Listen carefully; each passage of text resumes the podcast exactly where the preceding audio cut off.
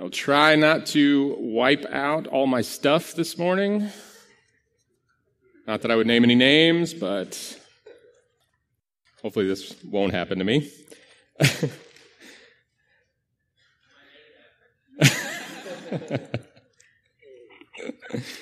uh, well, um, as is our um, bi weekly, no, is that right?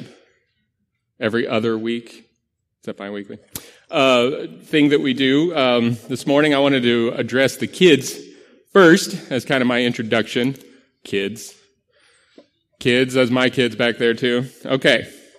So this morning we're going to be talking about how angels and Jesus compare to each other and how much better Jesus is, which may seem kind of a little odd, but as I'm going to explain, Jesus is just so much more powerful and so much better than angels.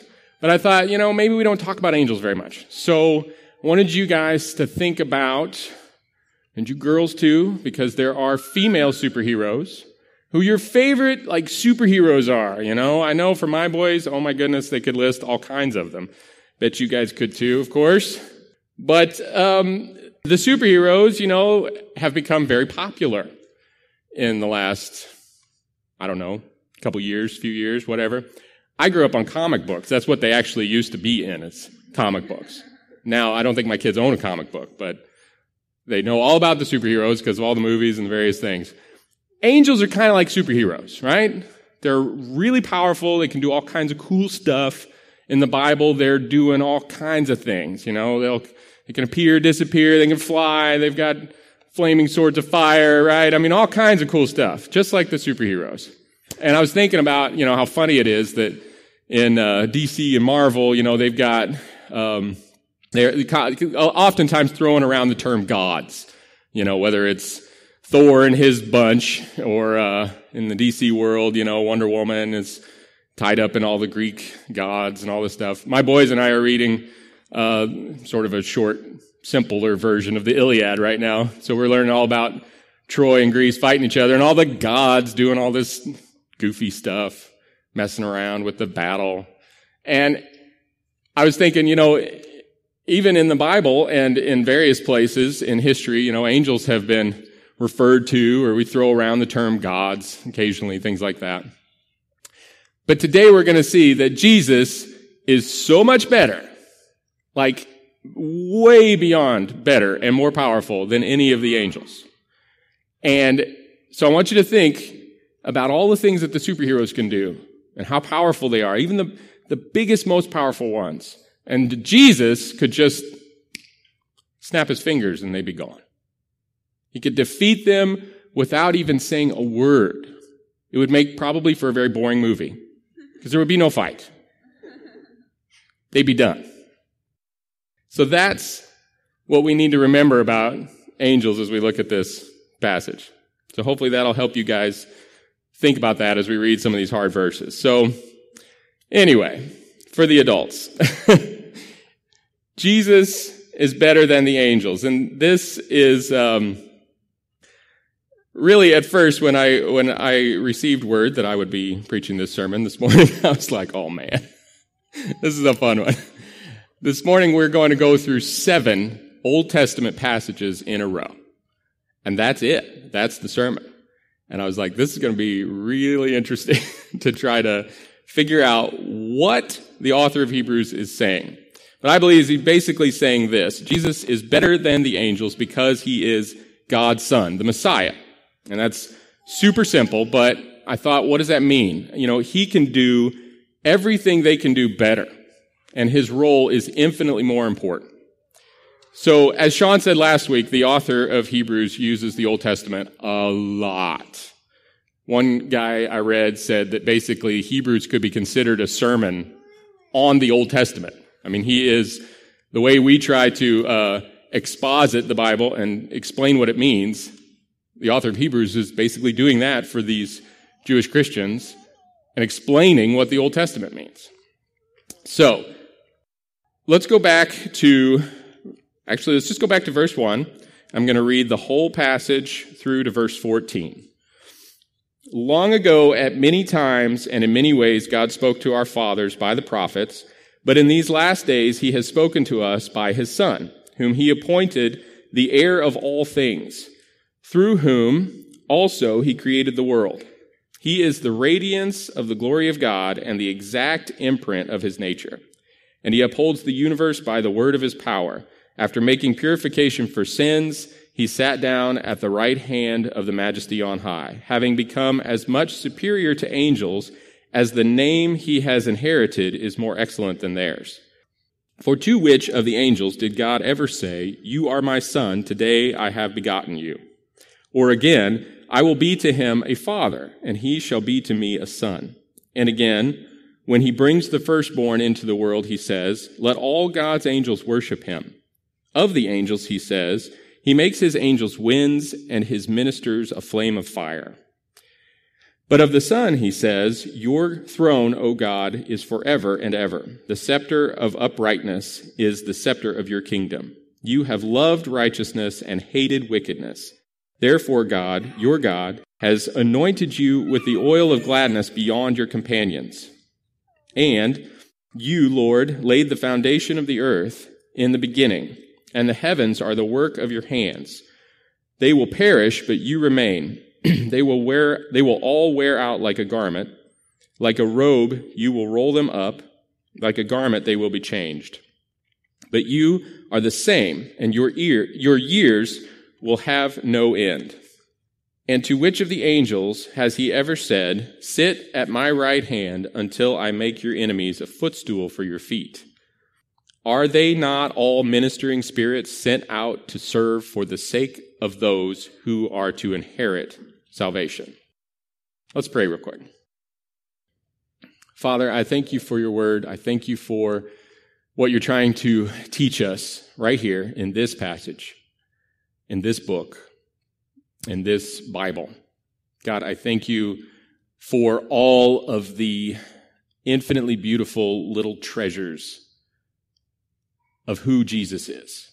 And God, I pray that you would give us a glimpse of just one, just small, one small little piece of that beauty this morning. So, Lord, if we don't see it, we won't be changed. So I ask you, show us the glory of Jesus, just in the smallest way, if possible, Lord. In Jesus' name I pray, amen. So, as I said, the point that the author of Hebrews is trying to make this morning is why Jesus is better than angels. Now, this may seem really random and strange because it did to me at first until I got, got to thinking about it and thankfully also read some commentaries. But at first, it seems like where, where is this topic of angels coming from, right? Does it not seem random? In verse 4, you know, he's giving this beautiful, broad, sweeping beginning of explaining what Hebrews is going to be all about. And then in verse 4, he's like, and he's much, he's superior to angels also. It just seemed almost like an afterthought. Well, when you get to thinking about it, what do angels do in the Old Testament? What do they do more than anything else? And again, our whole focus here is the Old Testament this morning. And so I started thinking about like what they, what they did and how it was taught and things like that. Well, if you'll notice in verse 1, the first thing he mentions is that long ago in the old, older days, in the Old Testament, God spoke to our fathers by the prophets. Well, the prophets were one way that God spoke, but if you remember, God also spoke often through angels. He would bring a word of something that was about to happen or a command or, or something through angels. You know, you could think about Abraham got visited. Um, of course, Lot, the famous horrible story of, of Lot and how the angels were there. They protected him, saved his family. Um, you know, there's lots of times an angel shows up to Joshua and, you know, diff- different things that happen where angels bring the word of the Lord. Not only that, something I found very interesting, but it is actually taught that the law was mediated to Moses through angels. So in I'm not going to do too much uh, reading of other passages here, but I did want to read these. Stephen said it in Acts 7:38.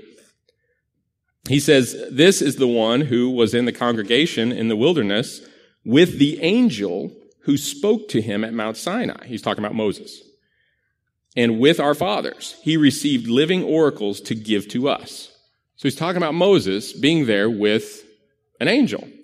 And then, I don't think I ever picked up on this before, but in Galatians, Paul says the same thing. Galatians 3 19, he says, Why then the law? It was added because of transgressions until the offspring should come to whom the promise had been made. And here's the key. And it was put in place through angels by an intermediary.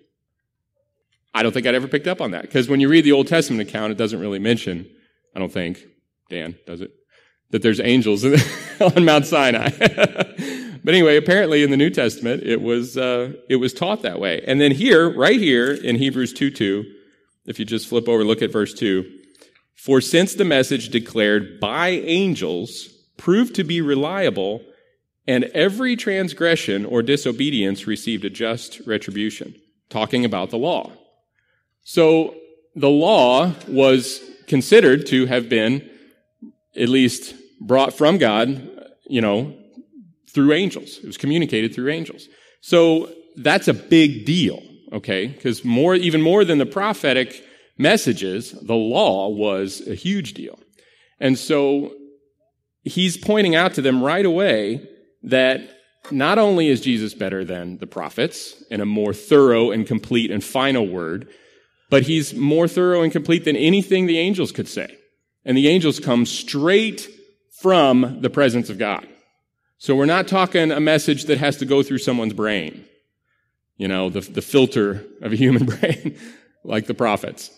They, the angels wouldn't mess it up. They would get the message exactly right. And what he's saying is the message brought from Christ is that much better. So that's kind of where this is coming from. So let's look at verse 5. And let's start through these seven Old Testament quotes. And these are his proof texts. He's, he's proving it through these, these quotes. And they're kind of split into pairs. So you've got like one and two kind of go together, talking about Jesus being the Son. And then in verse 5, and then in verses 6 and 7, you've got the third and fourth quote talking about the angels and who they are. And then in verses 8 through 9 and also 10 through 12, you've got big, long passages about the eternality of Jesus and how he is um, permanent and forever, and the angels are not. So there's five psalms, one prophet, and one from the law although it's actually from a psalm, but it's quoting the law. So, the first one is Psalm 2 7. And this was considered to be a messianic psalm. So a lot of the Jews already taught that this psalm was talking about the Messiah. So in verse 5, he says, For to which of the angels did God ever say, You are my son, today I have begotten you? He's quoting directly from that psalm. And he ties it directly to the next verse. Or again, I will be to him a father, and he shall be to me a son, which is a quote from the covenant that God made with David, 2 Samuel 7:14. And the Davidic covenant is a big deal also, because this is where God promised David, he said, your descendant will reign on the throne forever that your throne will be there forever. Now, you read the history and it doesn't take long for the human descendants of David to stop being kings. the throne definitely did not last forever in the Old Testament. So they taught, even in pre-Christ uh, Jewish tradition, they taught that this was referring to the Messiah, that there would be a descendant of David who would come and he would be the Messiah, and he would be God's chosen one, and he would rule and reign forever.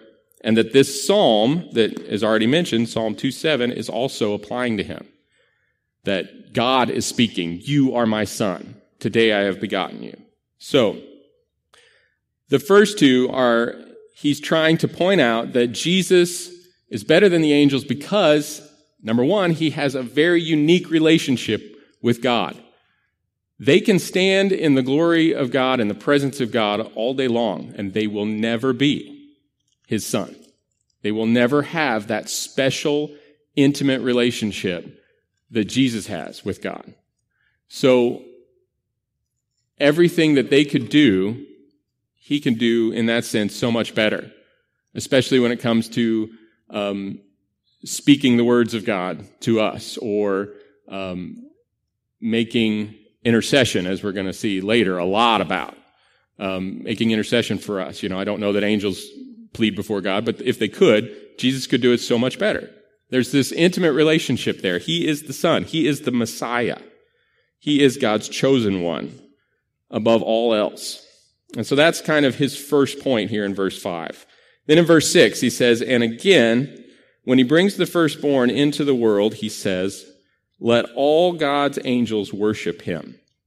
And this is a quote of Psalm 97 7, which itself is quoting Deuteronomy 32 43. So that's quoting the law. Another interesting thing, apparently, a little side note that the author of Hebrews does a lot is he quotes the Psalms a ton, even sometimes when the Psalms are actually quoting other things in the Old Testament. So it's kind of interesting how important the Psalms were. And so angels are commanded to worship Christ as he is enthroned. It says when he brings the firstborn into the world. There's some question as to exactly what he's saying, but most people think that it's it's when when God brings him into his enthronement. His like here he is, he is the king, and you get to see it now, and it's revealed that the angels are commanded then to worship him, which we know, of course, that they do. Read the book of Revelation. You know, there's amazing, sweeping accounts of the angels worshiping Christ for what he did, what he accomplished, and how awesome and mighty it was. Then he says in verse 7 of the angels, he says, he makes his angels winds and his ministers a flame of fire.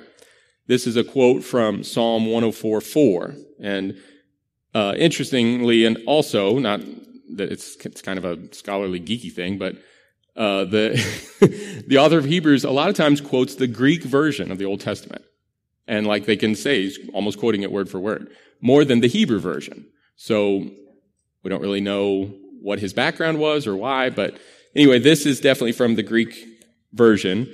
And um, it kind of does some interesting things with the words, but basically, either way you read it, the point is probably the same, and that is that angels are created beings. They are servants. They are servants just like the winds and just like fire. And they are even though they are immortal, they were created. They had a beginning. I mean, it's really easy when you think about it. It's easy for us to think about living forever because we've never died, right? Has anyone died and come back? Okay, just checking. It's really easy to think about living forever, I think.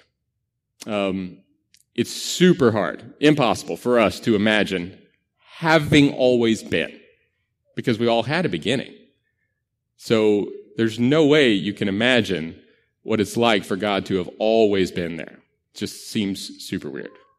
Very hard for us to wrap our heads around. Well, this is the point here is that even though the angels are immortal and they don't grow old and they don't die and they're and be there forever, they did have a beginning. Jesus did not. He is eternal. And that's what the, the next verses are contrasting between the angels being created beings and capable of being snuffed out. Just like that. Just like I said about the superheroes. God decided to, boom, they're gone. They are not eternal and they are not infinitely powerful. So, the next one in verse 8 through 9 is quote of Psalm 47, 6 through 7. And it says, but of the Son, he says, so he's contrasting with the angels, your throne, O God, is forever and ever. The scepter of uprightness is the scepter of your kingdom.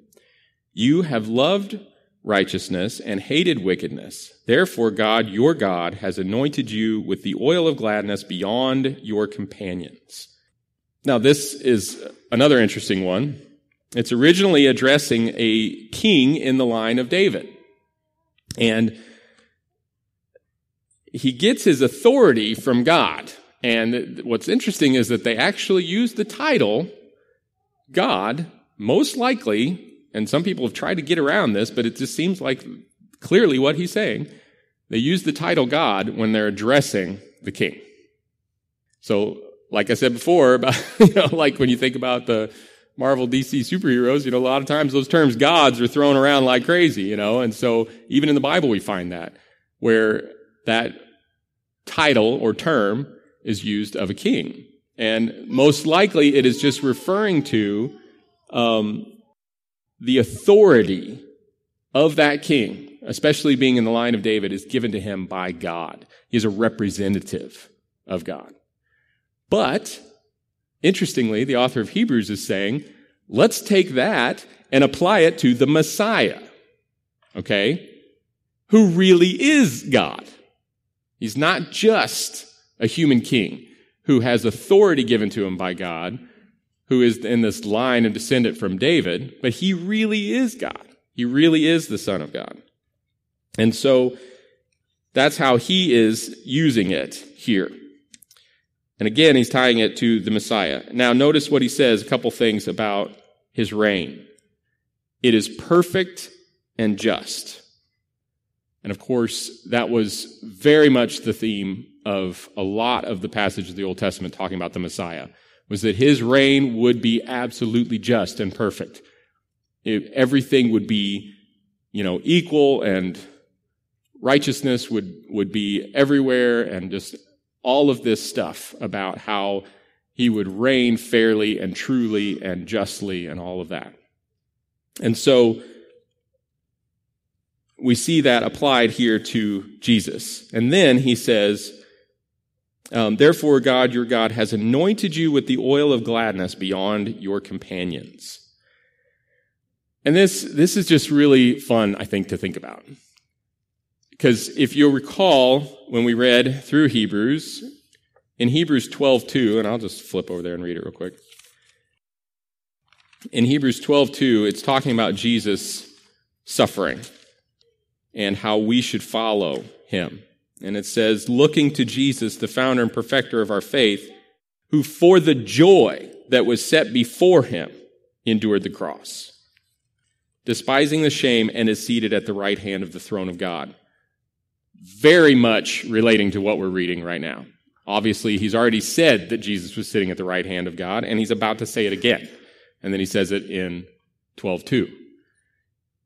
Notice too that Jesus was looking to the joy. He was looking forward to the joy that was set before him. And this is something we don't we don't always focus on. We don't really think about too much. But just think about how God's joy is his forever. I mean, we can maybe get a slight little glimpse of it when we feel a deep satisfaction for something that we've accomplished or done, or maybe a position we've arrived at in life, or, you know, whatever. A deep satisfaction and joy over a finished work or a place of approval. Um, and, and I mean it in a good way, you know, a genuine good feeling, not some sort of sinful thing. But if you can just imagine that, amplified to infinity. That's how Christ feels all the time. I don't think you could probably wipe the smile off his face. You know? I mean, I'm sure there are moments of grief and moments of whatever, however he feels in, in uh, eternity, but he is human. He is, I mean, he still has that, that, uh, humanity with him, I think. But just imagine the joy that he feels having accomplished the great work of God, the greatest work of God, the entire history of man being wrapped up in this thing that he did. And that is what he feels, that accomplishment, that joy that is with him forever. And it's beyond anything that we will ever feel, even when we're in heaven even when we are ruling and reigning with him and, and all of the glorious promises that are ours, which are, are beyond our comprehension. it still pales in comparison to what he feels, to the joy that he shares between him and the Father. It is definitely greater than anything the angels could ever feel. And they have a lot of joy as well, being in the presence of God all the time and seeing his plan accomplished. And they, they wonder at it. First Peter says they, they long to look into this amazing thing that God has done. So the angels can't even come close to touching what, what Christ has in that sense. So then we go to uh, verses 10 through 12. And here he's quoting Psalm 102, 25 through 27. And he says, And you, Lord, laid the foundation of the earth in the beginning, and the heavens are the work of your hands. They will perish, but you remain. They will all wear out like a garment. Like a robe, you will roll them up. Like a garment, they will be changed. But you are the same, and your years will have no end. So this is also interpreted as a prophecy of Christ, where he is truly equated with God. And we read this before the, the um, before the service started, and it's that Christ himself, as we've already heard in chapter one, was the agent, was with God, was part of this process, creating the world. He made it from the beginning. He created the angels. And the author of Hebrews is using this to point out again that the angels are a created work and that Christ is eternal, that he has always been and will always be and cannot be destroyed. His power cannot be taken from him. The angels, it is possible. They could be. And so, like I said before, it's easy for us to imagine living forever, but not to having no beginning. And that the angels are also in that sense. And then in verse 13, he says, And to which of the angels has he ever said, Sit at my right hand until I make your enemies a footstool for your feet? This is a quote, it's the final quote, number seven, of Psalm 110, verse 1. And it is, interestingly, the most quoted Old Testament text in the entire New Testament. Quoted a ton, apparently like 25 times or something. Uh, five of them are in Hebrews. the author of Hebrews definitely liked this passage. And this one, it was, I think, very strongly considered among the Jews to be a messianic passage. And he refers to it also in, in other, in other verses as well. So, of course, here's mentioned again the right hand of God. And as I'm sure you probably know, that's, you know, the place of approval. That's the place of my number one guy, you know, that's, this is almost equal. Sit at my right hand, you know, it is very much a position of above all else, above anyone else, except for the person that he's sitting next to, of course.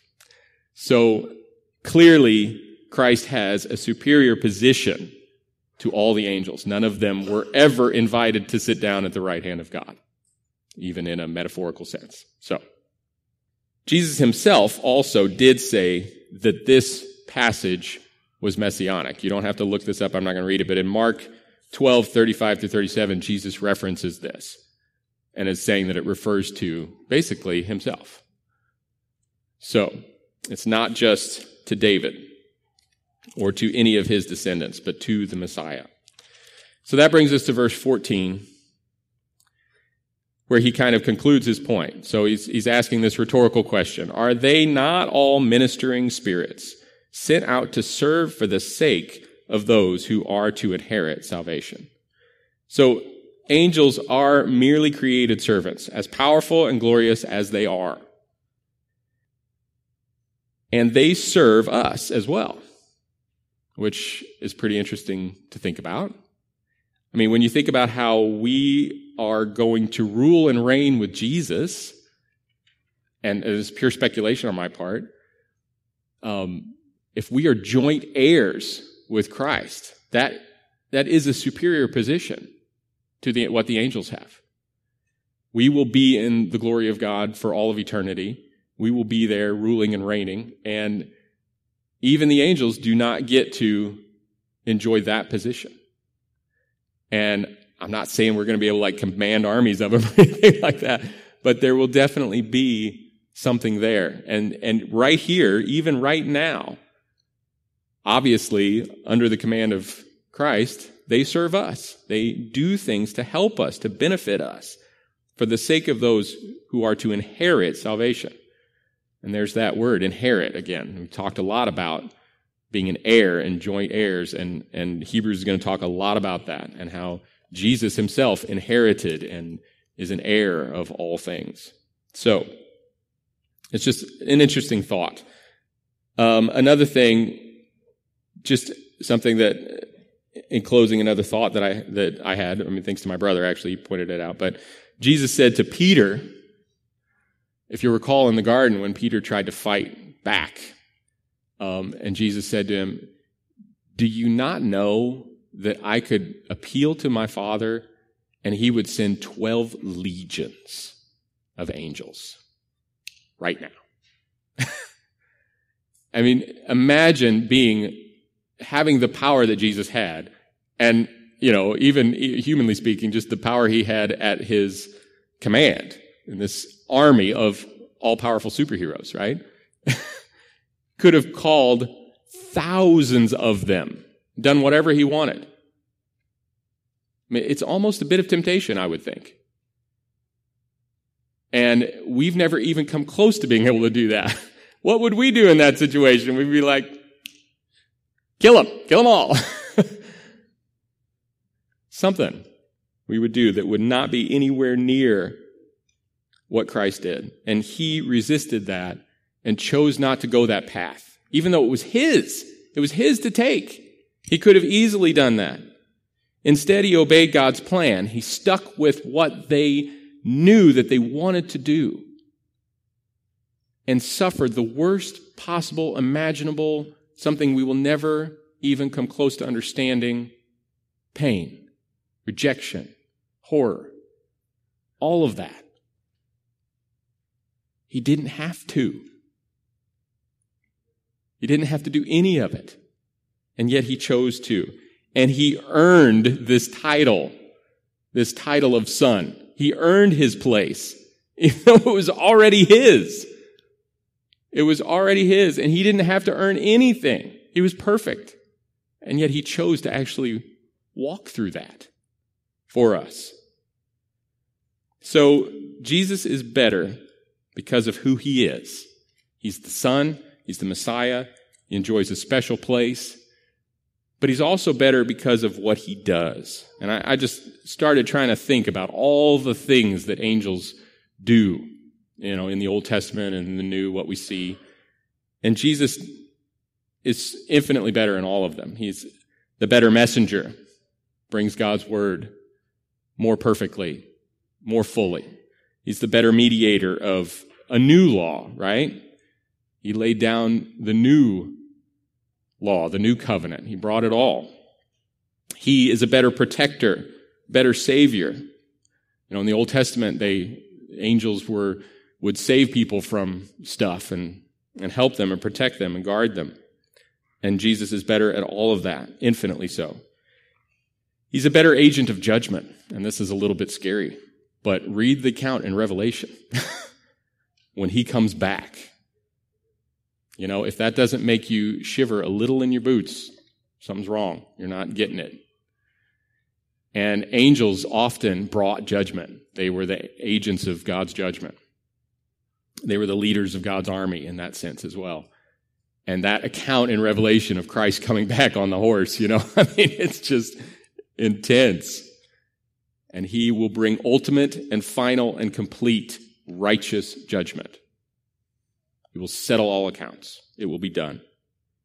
He's a better comforter and strengthener. I was also even reading about how the angels strengthened Jesus.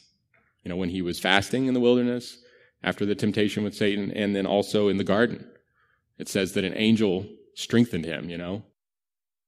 And yet, he is, his spirit is infinitely better at that for us. Can strengthen us and comfort us when we need it in any given moment. When we're facing stuff that is ridiculous in comparison to what he had just gone through in those moments. You know, I've never fasted for 40 days. I know some who have, you know.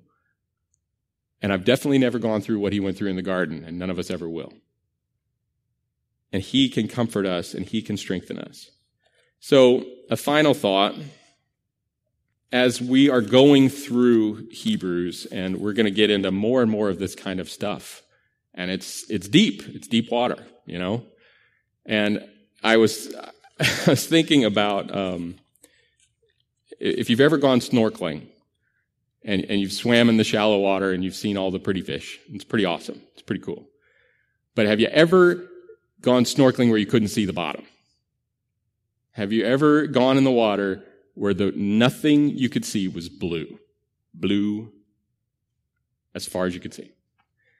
Let me just say it's a scary experience.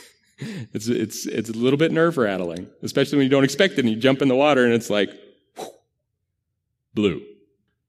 It's very intense. And it may not seem as, you know, oh, look at all the little pretty fish.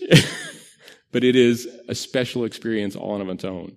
And I want to encourage us, you know, in, uh, right here in Hebrews, in chapter 5, verse 11, he says, and we read this when we read through the whole thing, about this we have much to say, and it is hard to explain since you have become dull of hearing. And I don't want that to be me. And I just encourage us to think about that. Don't become dull of hearing. Go in the deep water and stay there and enjoy it for what it is. So let's pray. Father, again, I thank you so much for your word, and I thank you for the, the, the deep parts of the gospel that are harder to understand. They're not so simple, and the gospel can be so wide and beautiful and lots of little details that we can grasp, and yet there are parts where you can't see the bottom. It's so deep. So, Lord, help us. Help us to, to go there after you, even though it's difficult. Lord, thank you so much for all that has been accomplished through Jesus. Thank you. Thank you for your angels. Thank you for all that you do. And thank you for creating us and for this beautiful, glorious plan that you have worked out. And may we love you and praise you and enjoy you for all of eternity because of it. In Jesus' name I pray. Amen.